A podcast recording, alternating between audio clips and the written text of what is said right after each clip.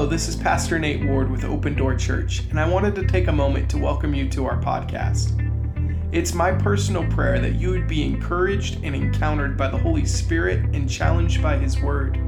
May the Lord bless you and stir faith as you listen to this week's message.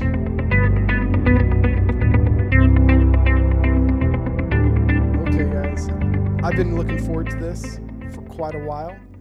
Um, it's been a little surreal, um, or just maybe not surreal, it's just been a little bit out of sorts.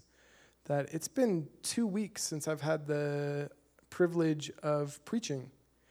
And uh, everybody might be enjoying that break and, and excited about that. And uh, I don't know. We've had some awesome services the last number of weeks where we had uh, a team come in from Pueblo Christian Center, the church that I was saved in. Pastor Tony shared a phenomenal word that was just uh, on point. It was fire. That should be something. We do have a podcast now. It's on Apple iTunes podcasts as well as our website, Open Door Pagosa. If you've missed any of these, last week we were able to host some missionaries uh, with Global University, and so that was a lot of fun. Um, but I, I kind of got in this place where I was disrupted. I was in a flow, and then we took a step back. Um, and I've been eager to get back to Jesus' teaching um, in the Sermon on the Mount in Matthew 5, 6, and 7. And so that's where we're going we're gonna jump back into today. We've been studying some of the most important and relevant words that were ever spoken to humanity. And these are the words of Jesus himself, right? Uh, and we're, we're, we're diving into what he had to say in this kind of famous discourse of his called the Sermon on the Mount in an effort to answer the question what does it look like to live like a Christian in a society that's hostile towards God? Really, that's, that's something that we recognize, especially, I think, even more so today than maybe we did 10, 15, 20, 30, 40 years ago, is that our culture, American culture, and world culture in general, is not uh, naturally receptive to the way of Jesus. And that was by design. All throughout history, the authentic way of Jesus has never been easy or embraced at large by the culture. And so people kind of think, you know, we throw around terminology like America was a Christian nation and these things, and it might have been easier at one point in time to identify as a Christian.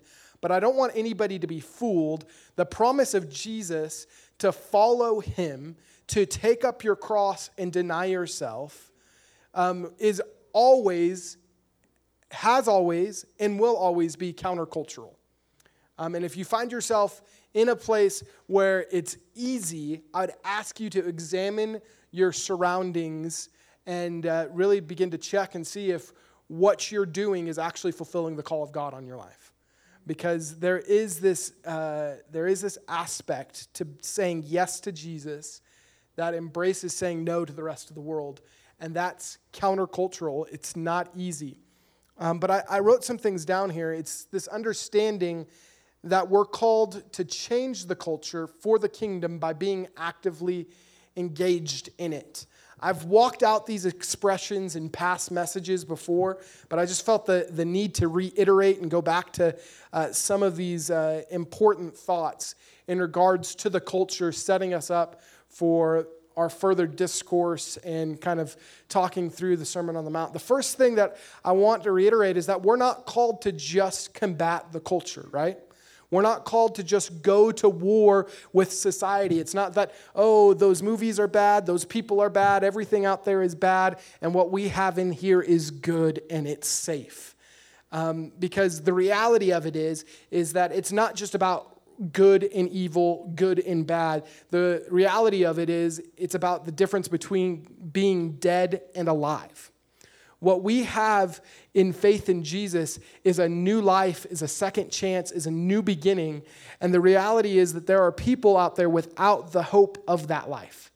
The difference is not just between right and wrong, it's between life and death.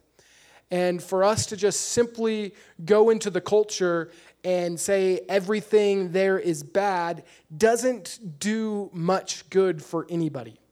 I, I need you to understand this because we're not called to just combat the culture. I, am going to read some of these things so I don't uh, misstep and missay something that I should have said that was important.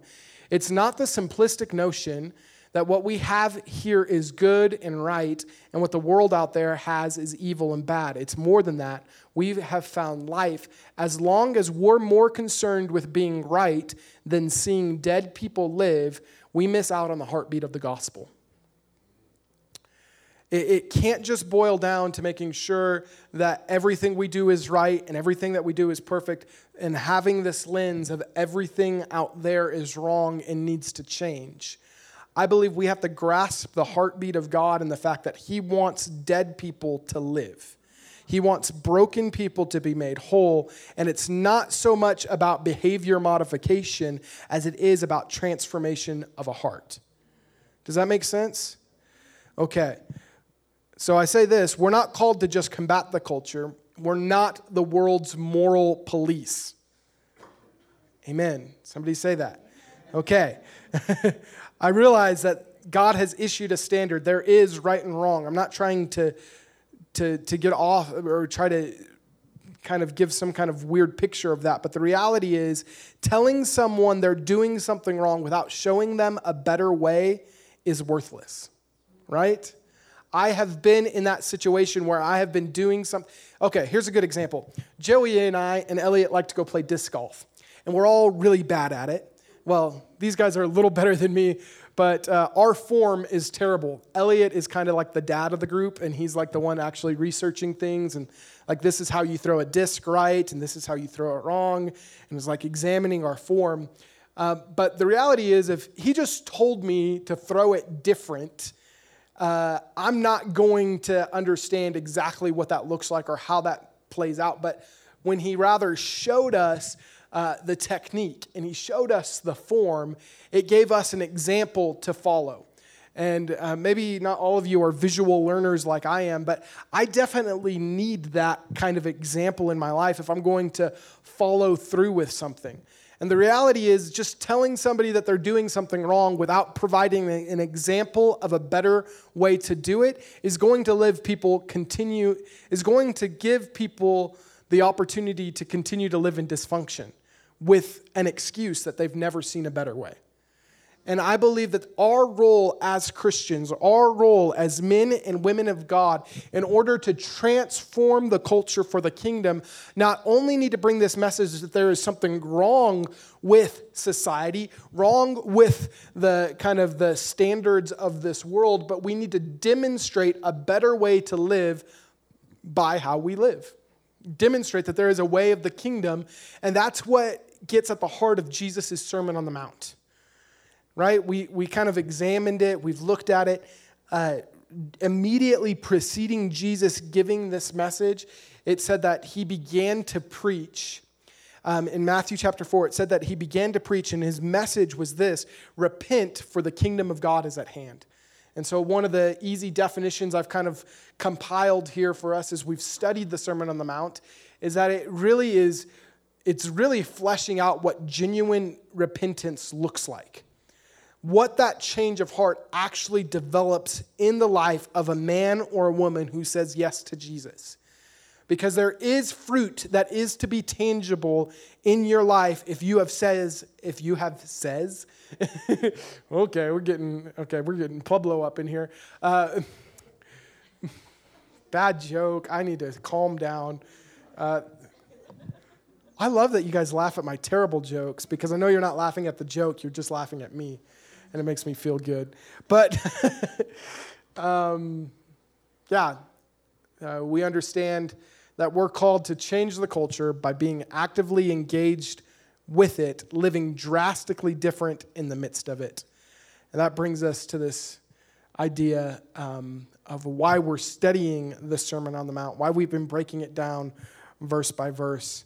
And uh, we've been in the middle of it for quite a while. And then there's kind of this interruption in Jesus' sermon as he makes a, a, detailed teaching on prayer. And uh, that's what we've been talking about. We've been looking at arguably one of the most familiar passages in Scripture for a lot of people something that Jesus talks about as the Lord's, well, he doesn't talk about what our Bibles label it as, as the Lord's Prayer or the model prayer. But this is Jesus answering the question of one of his, uh, of answering the question of his disciples, Lord, teach us how to pray. And his response is this teaching on prayer. It's something that we're familiar with. We've walked through it, and it's found in Matthew chapter 6, if you guys want to turn with me there. You think I would already been turned there? I've got these nice, uh, this nice bookmark to get me right there. If anybody, there's there's one person that'll appreciate that. Maybe two people in the room. Um, but uh, I'm going to begin reading in verse nine. It says, "In this manner, therefore, pray: Our Father in heaven, hallowed be your name. Your kingdom come. Your will be done on earth as it is in heaven." Give us this day our daily bread, and forgive us our debts as we forget our debtors. And do not lead us into temptation, but deliver us from the evil one. For yours is the kingdom, and the power, and the glory forever. Amen. We've made our way through uh, four of six different segments of this prayer that we've been breaking down and just trying to talk about in simplicity without overcomplicating things. And we've, we've, we've we've established this, and I'm going to kind of do a little bit of a review, but the Lord's Prayer is broken up into two parts. The first part that deals explicitly with, uh, or primarily with God and His glory, the hallowing of His name, right? The coming of His kingdom and His will being done. And then it breaks into kind of a second half where there's three more petitions, three more requests of the prayer uh, in asking um, God to deal mostly with our personal needs. Uh, first of all, like we talked about two weeks ago, we looked at our daily bread, our practical needs that God actually cares about and wants to meet.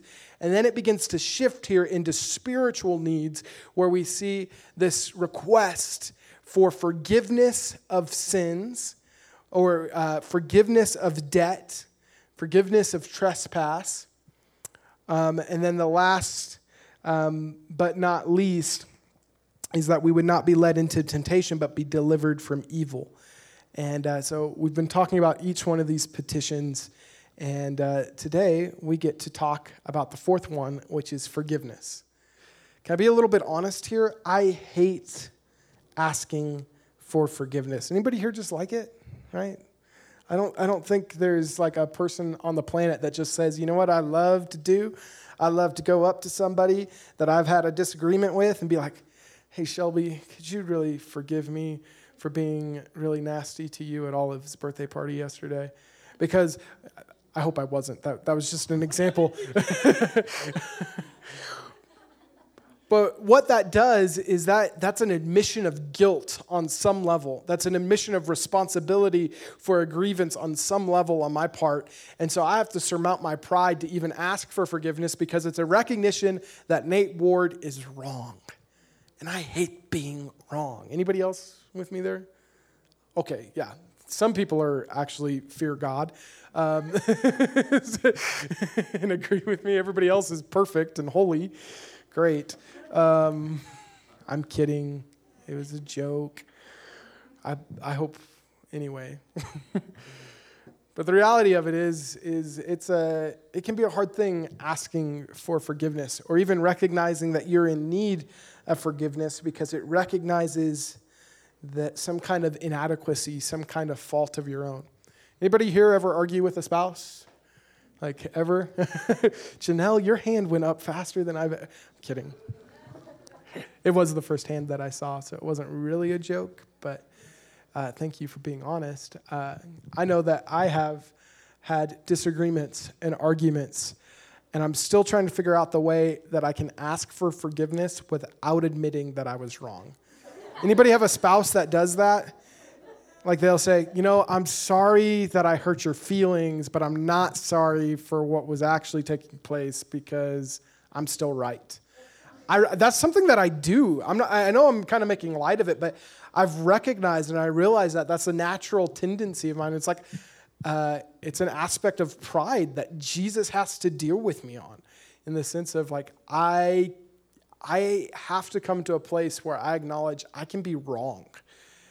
And Jesus actually has set it up in expectation that we're probably going to be wrong sometimes. That's okay. Before you cry, heretic, he said we could be perfect. Let's talk about some things. Um, so, verse, uh, verse 12 here, uh, and forgive us our debts as we forget our debtors debtors, uh, the inter, it's kind of an interesting language here. If you read in the New Living Translation or even um, some other translations, it says, Forgive us our sins as we have forgiven those who sin against us. And so there's a little bit of like uh, Greek nerdiness going on here that I wish I was like smart enough to just pretend that I knew how to pronounce these words, but I'm not. Um, but uh, most translations use the word debt here in Matthew. But elsewhere where the Lord's Prayer is recorded, they use the word sin. Or um, some of your uh, translations might even use the word trespasses. Um, the Greek word here is oph- opheliomata. Um, I know that's wrong, but it means it is what is owed, and it's used interchangeably throughout the entirety of the New Testament with ha- hamartias, which is a falling short uh, or it's translated sins. And so we owe a great debt to God, pure obedience, right? That's something that we owe to God. We owe Him pure obedience. And anything short of that is coming short of His glory, and that is sin. So that's how the kind of the etymology works there. And that's why Romans tells us in 323 that all have sinned and fallen short of the glory of God. I realize that might be um, I, am not a Greek teacher, but that's, uh, it's just interesting to me. And so when you read this here and when you read the Lord's Prayer in, um, in Luke 11, we see that the same language is used, but it translates sins, or even depending on what uh, translation of Scripture you use here, uh, we see sins. It's because a debt was owed that we could not pay, right? Songs that we sang today all fall into line there but uh, it's, it's still interesting to me. And forgive our sins as we have forgiven those who sin against us. This is an interesting section in the Lord's Prayer, um, and it's distinct in a few different ways. Uh, first of all, uh, just notice the language here. It's simultaneously a petition, right? A request. Uh, forgive us of our sins. And equally, it's a statement and a declaration as we have forgiven those who have sinned against us.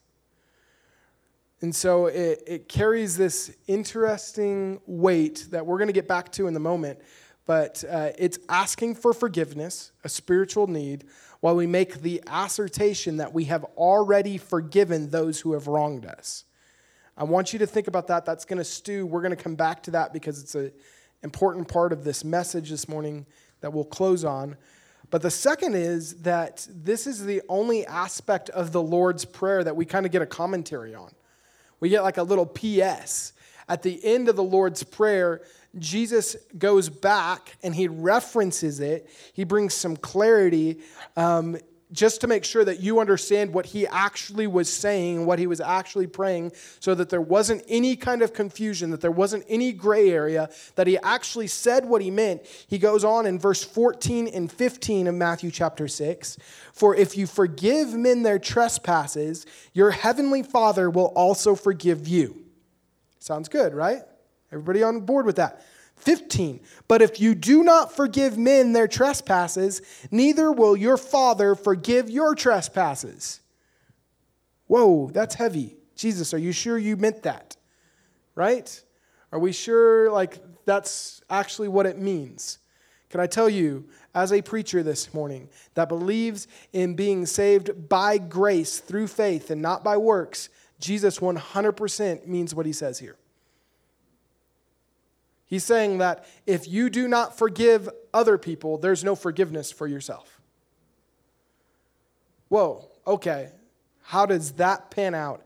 How does that work? These correspond with the words of Jesus in Mark 11 26. Jesus says something very similar. Oh, look, He even threw him up on the screen there. Uh, but if you do not forgive, neither will your Father in heaven forgive your trespasses. So, this is obviously a big deal to Jesus. We see it throughout Scripture. We're going to read in Matthew 18 later, where Jesus has a whole parable on this idea of forgiveness as an extension and reflection of what God's done in our life to the world around us. And he takes it so seriously that he says that if we don't operate and live in forgiveness towards others, that he will not forgive us. That's intense, that's heavy, and that probably jars some of your theology, right? Anybody here like okay, everybody's got good theology, but for me this was something I wrestled with. Like God, how does that work? Are you saying that I'm not like saved or I'm not like my salvation is not secured because I don't like my neighbor and I've not forgiven the guy that's building a house next to me or you know the guy that like cut me off in traffic or something like that. You're not going to forgive me now but I believe in yourself. What does this mean? And I think those are good questions to ask. What we uh, I think the best way to start this is to look at this petition and realize what it is not. Um, the prayer, forgive us our debts, is not a prayer of salvation. It's not a prayer to be saved, born again, or justified, any of that language that we would use. It's not what we would call a sinner's prayer. This prayer of, Lord, forgive us our sins, is not uh, the prayer of somebody coming to get right with God for the first time. Remember, this is a prayer that Jesus told his disciples to pray. It was expected that the people of God would pray in a manner like this. Jesus himself was praying this prayer, right? Did Jesus sin? Did he need forgiveness? No. He was modeling it for us that we might pray in such a manner. We might pray in such a way. And the reality is, none of us have figured this Christian walk out perfectly, right? Anybody here not sin today? Maybe. Oh, yeah, there you go. Good. She's like, I've only been awake for 15 minutes. I think I'm doing okay. Right? Anybody do that though? Like we try to white knuckle it. I I can guarantee you I have probably on some level grieved the heart of God in some way this morning. But I, I don't know about you, like when I first got saved, like I would just like lock myself in the room and be like, God, I am not gonna sin today. I'm not gonna think about anything. Ah, and then I do it, right? I just like white knuckle it, like because I'm so focused on not doing something that I miss out on what I'm actually supposed to be doing. Anyway, um, the reality is, uh, most of us in this place have a constant struggle with an old man that tries to resurrect itself, right? The reality is, none of us in this room are perfect and flawless and nail it 100% of the time. The reality is, as I grow in spiritual maturity, as I grow closer to the Lord, I spend more time repenting and more time recognizing that I've grieved the heart of God with my actions today than I did when I first got saved because I, has, I have clearer picture of the holiness and the majesty of God. I realize how much of me still hasn't been crucified. How much of me still grieves God, and it's a consistent daily struggle for me to ask God, Lord, would you forgive me of my sin? Lord, would you forgive me of what grieves your heart because I don't want it there. I don't want that to be an aspect of me. There is the conviction of the Holy Spirit as I grow closer to the Lord that is revealed. And I believe here what we're talking about is the fact that God still wants us to be forgiven and understand that what we do still hurts his heart. Our actions still can grieve the Holy Spirit, but that there is still more than enough forgiveness for us post salvation as there was pre salvation. Some of us have this idea that when we come to Jesus, we say yes to God, we say yes to Jesus, and we believe that He could forgive us for everything that we had ever done before we said yes to God, but we struggle with the notion and we struggle with the idea that God could actually forgive us for what we do here and now. You know, I believe that God could forgive me for murder before I said yes to Jesus, but you know, I had a bad thought today and I walk around beating myself up all day, believing that maybe the blood of Jesus isn't enough for that. And I want to just encourage you, friends, that Jesus, even in this prayer, laid it out for us with the expectation that we would still need forgiveness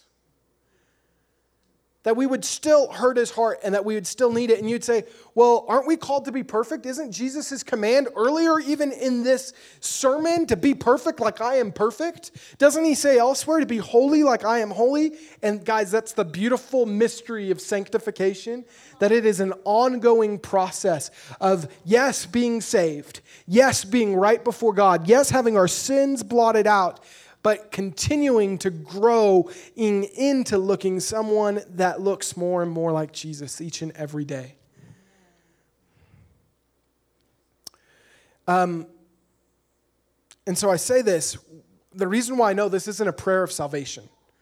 The reason why I know this isn't like a, a prayer of, God, I want my sins to be forgiven or have mercy on me, Lord God, I'm a sinner, is Ephesians 2 8 and 9 tells us, For by grace you have been saved through faith, and that not of yourselves. It is the gift of God, not of works, lest anyone should boast. So understand here um, if we pleaded for forgiveness on the basis of what we have done, i.e., we've forgiven those who have sinned against us, then we could come before God and ask for forgiveness. Salvation, therefore, would be conditional on the fact that we forgave somebody.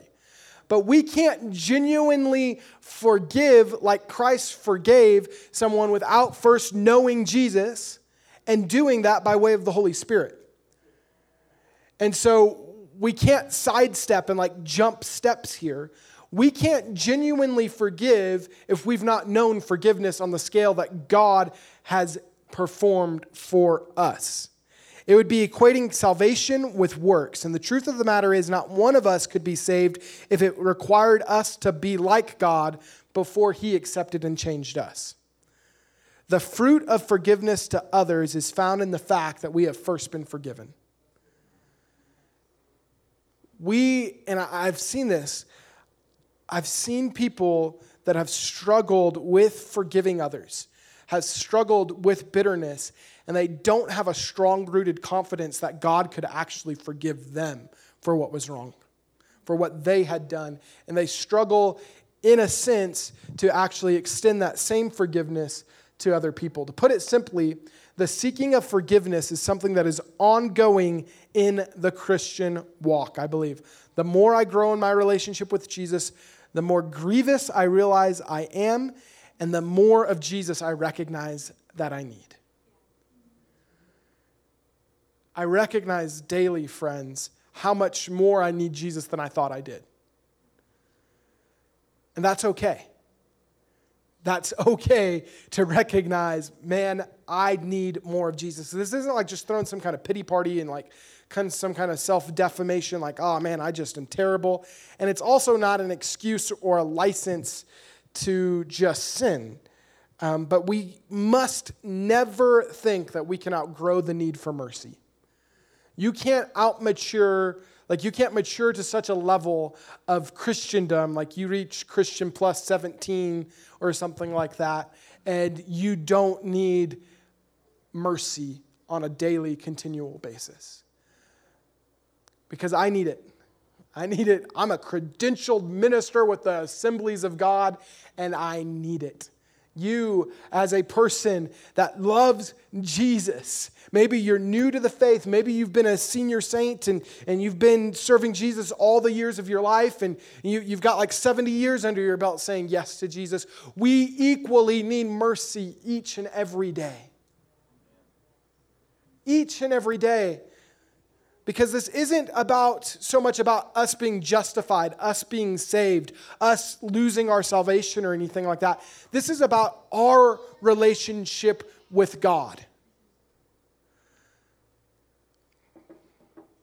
This is about our everyday intimacy. This is how we interact relationally with God. This is why it's a big deal.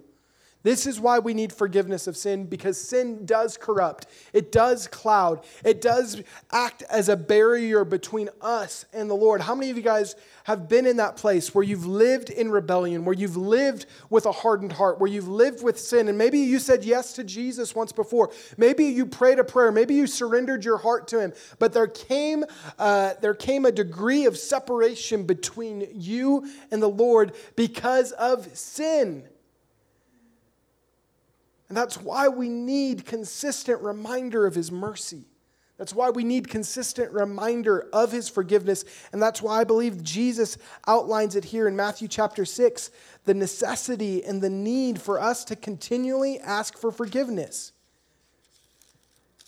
He wouldn't outline it in a model prayer for us. He wouldn't outline it in this thing immediately following the daily request for food, the daily request for sustenance sustenance if he didn't intend for it to be an ongoing thing. We must never think that we can outgrow the need for mercy. I want you to think about this because if you think that everything's perfect and that we're without sin and that, you know, we're just, you know, because we've been saved and it's under the blood and we're good and we're perfect from here on out, and you live with this like lie you just live with this weight of dejection and disappointment because you think like oh man i'm supposed to be without sin but i just keep messing up. Think of what uh, think of what john writes. Two believers mind you. He writes this two believers. He says if we confess our sins he is faithful and just to forgive us our sins and to cleanse us from all unrighteousness.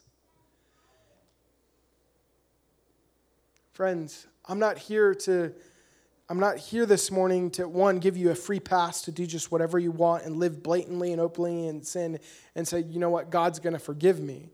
It's not what I'm saying. But I also want you to understand that there is still forgiveness for you even when you mess up.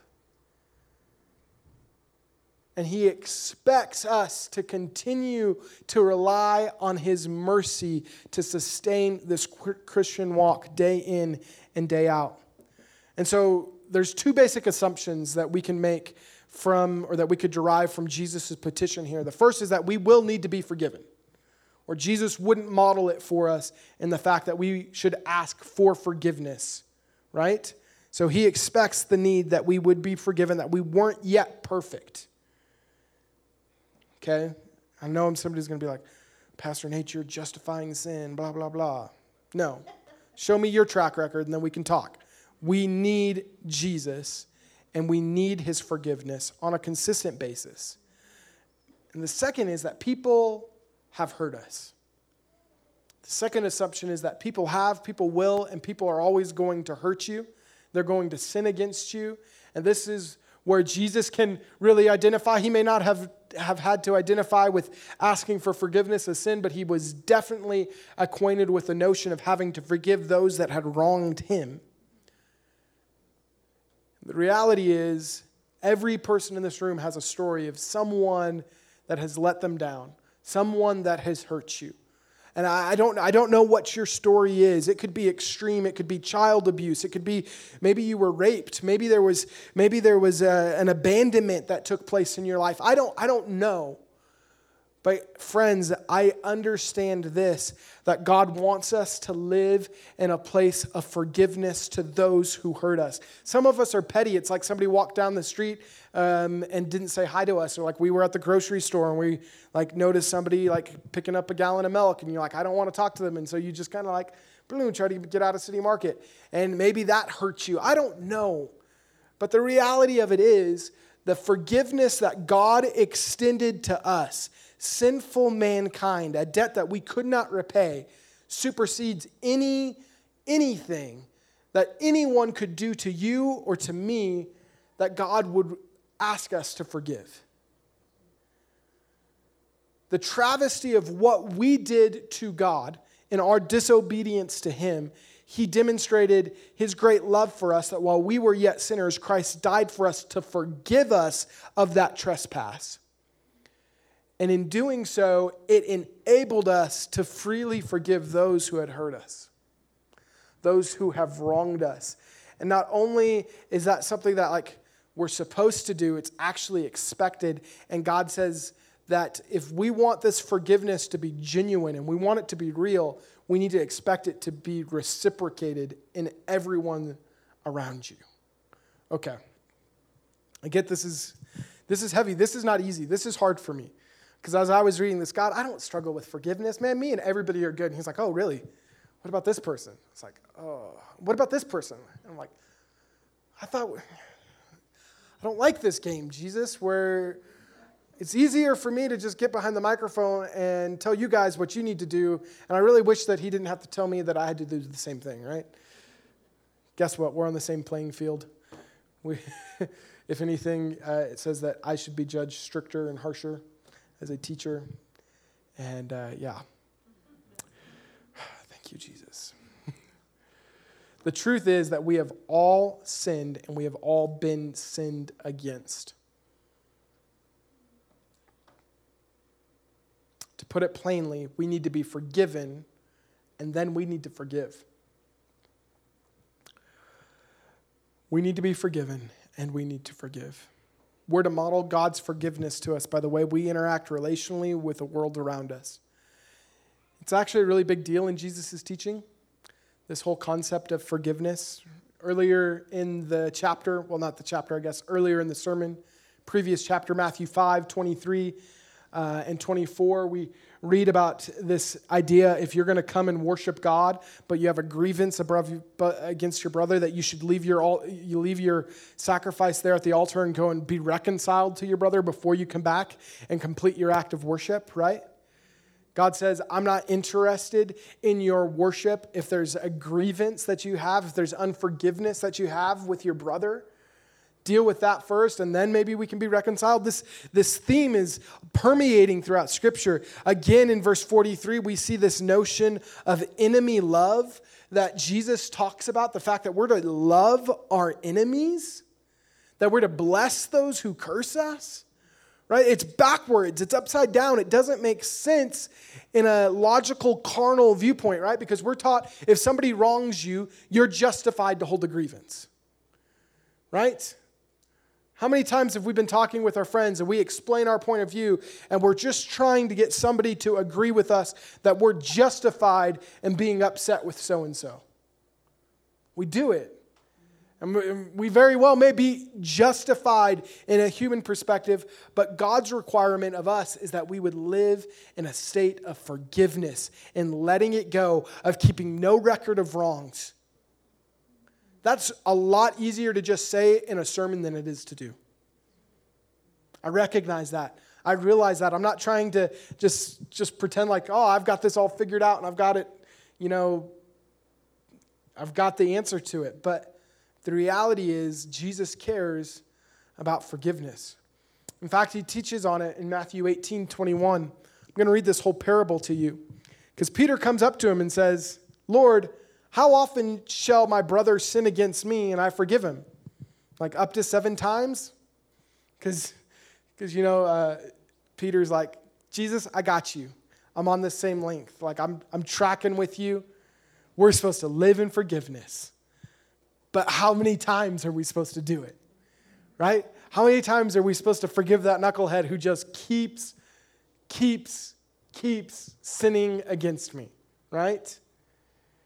He's like, Am I supposed to do like seven times? Because that's a lot. But that's like the number of, number of completion. So, and, and I'm sure Peter was thinking, like, Jesus is going to say like two or three times, four or five times, maybe seven. And so I think Peter was like trying to overshoot it here. And Jesus responds and says to him, I do not say to you up to seven times, but up to 70 times seven. That's a lot. And Jesus is, I think, here um, basically using an expression saying, you know what, you're supposed to forgive him indefinitely. and he says, therefore, the kingdom of heaven is like a certain king who wanted to settle accounts with his servants. When he had begun to settle accounts, um, when he had begun to settle accounts, one was brought to him who owed him 10,000 talents.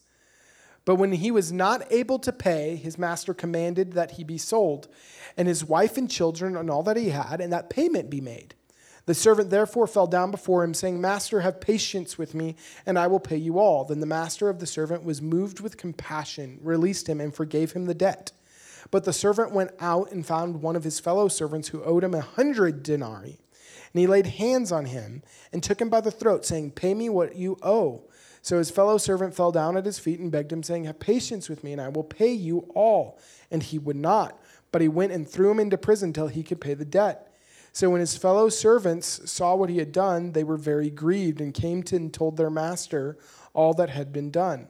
Then his master, after he had called him, said to him, You wicked servant, I forgave you all the debt because you begged me. Should you not have also had compassion on your fellow servant, just as I had pity on you?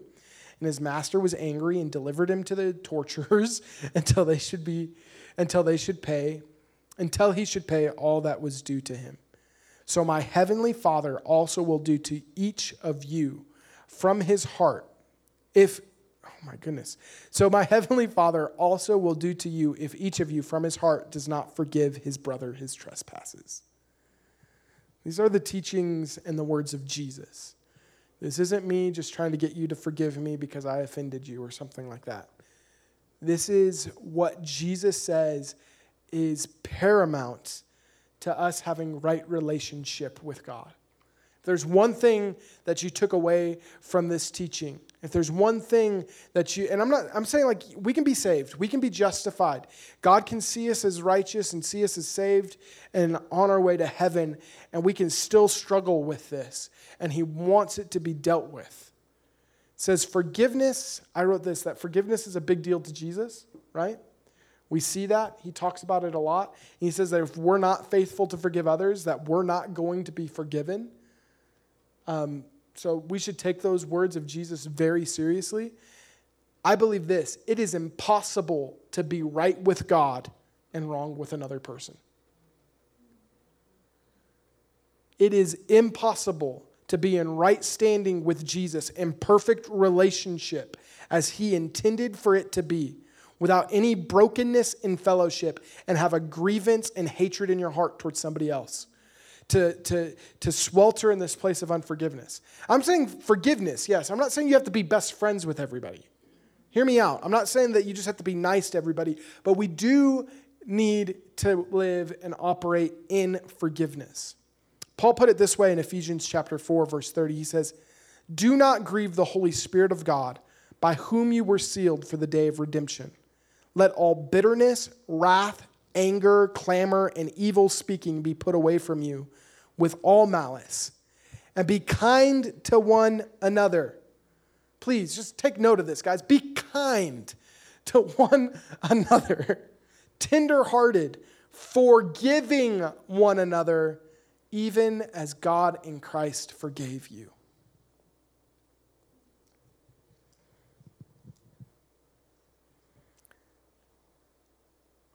We could talk about a lot of this stuff. I could give you like four tips on how to forgive and how to let go and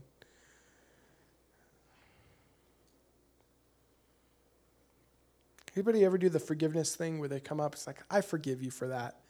And the other person was like, What? What did I do? It's really just a backhanded way of letting somebody know that you were offended and hurt by them. It's not really, that's not what I'm saying to do. Just that's Pastor Nate's advice 101. Um,